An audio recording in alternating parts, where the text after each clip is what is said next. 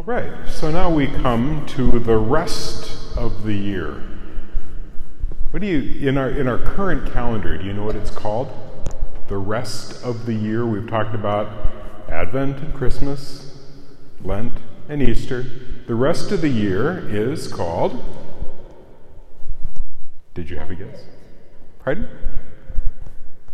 It's called ordinary time in English, although in Latin it's just tempus per annum, the season throughout the year.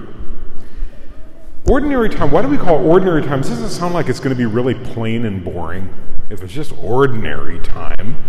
But that's not what the word means. Because when we talk about, you know, I don't know, even school, and you're learning numbers, and there's a difference between ordinal numbers and cardinal numbers. Cardinal numbers when you just count it one, two, three, four, five. Ordinal numbers are first, second, third, fourth, fifth, like that. Okay, so they're in a list. So it's called ordinary time because this, the Sundays are just are counted up. They don't have special names, although there are certain feast days that can fall on a Sunday. But it's the rest of the year. Now, what is significant about ordinary time or the season of the year? Can you think? We talked about the, the two seasons of preparation. Do you remember? Do you, can you think what the priest and deacon, what color we'd be wearing during those seasons? In the back there. What, what color would we be wearing in Advent and in, in, we'd be wearing green in ordinary time. In Advent and Lent, we'd be wearing purple. In Christmas and in Easter, we'll be wearing white or gold. But in the rest of the year, we wear green. Why do we wear green during the rest of the year? It's because the season of the year is all about growth. It's about, you know, it, it reminds us of how plants grow. When a plant is growing, it's green. When it's not green, you've got troubles. As some plants, I can, I can manage to kill just about any plant except the creeping Charlie in my backyard. I can't kill that, but I can kill just about anything else. Um, back when I was in college, uh, my sister brought home. No, actually, I was in high school at the time. She was in college. She brought home a one of those spider plants, and they're, they're, those things are so hardy it's impossible to kill the thing. I killed it. I managed to kill the thing. Um, so, but but uh, you know, when plants are green, they're alive, and the ordinary time, the season of the year, is about our growth in Christ. Just kind of through the ordinary time, through the ordinary everyday life that we live, going from week to week, uh, we grow more and more. Now, ordinary time begins with an important feast day. It begins with the Feast of Pentecost. We talked about that. Christ, or Easter ends with Pentecost, ordinary time follows from Pentecost because the Holy Spirit came down upon the apostles and Our, Our Lady and all the others gathered together in the upper room, and, uh, uh, and the church was born on that day. Okay? And so uh, in, in uh, the old calendar, they'll talk about the season of Pentecost, a week after Pentecost, and the season after Epiphany because the ordinary time, because we've got Lent and Easter on the one hand, and we've got Advent and Christmas on the other, and we've got this little gap in between of ordinary time, and then between Easter or Christmas and and and uh, and um, and Lent.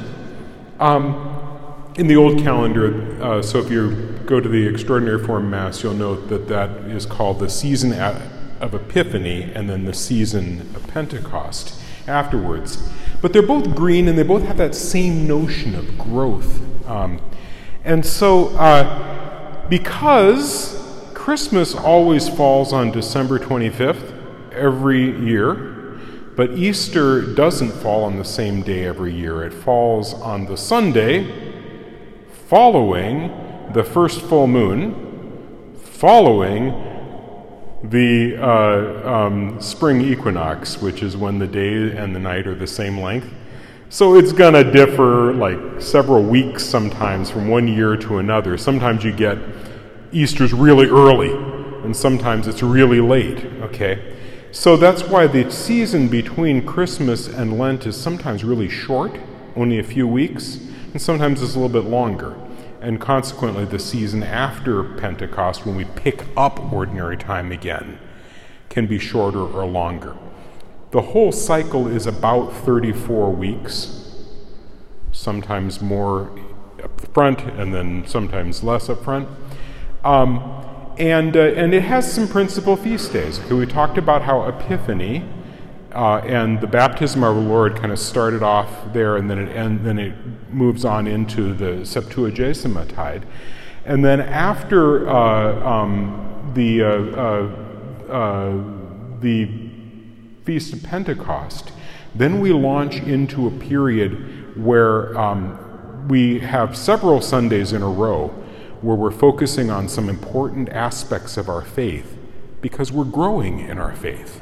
Okay, so we have the Sunday of uh, um, immediately after uh, Pentecost, we have Trinity Sunday. And then after that, it will be reflect upon this core, fundamental Christian doctrine that God is not, uh, God is a communion of persons united in love.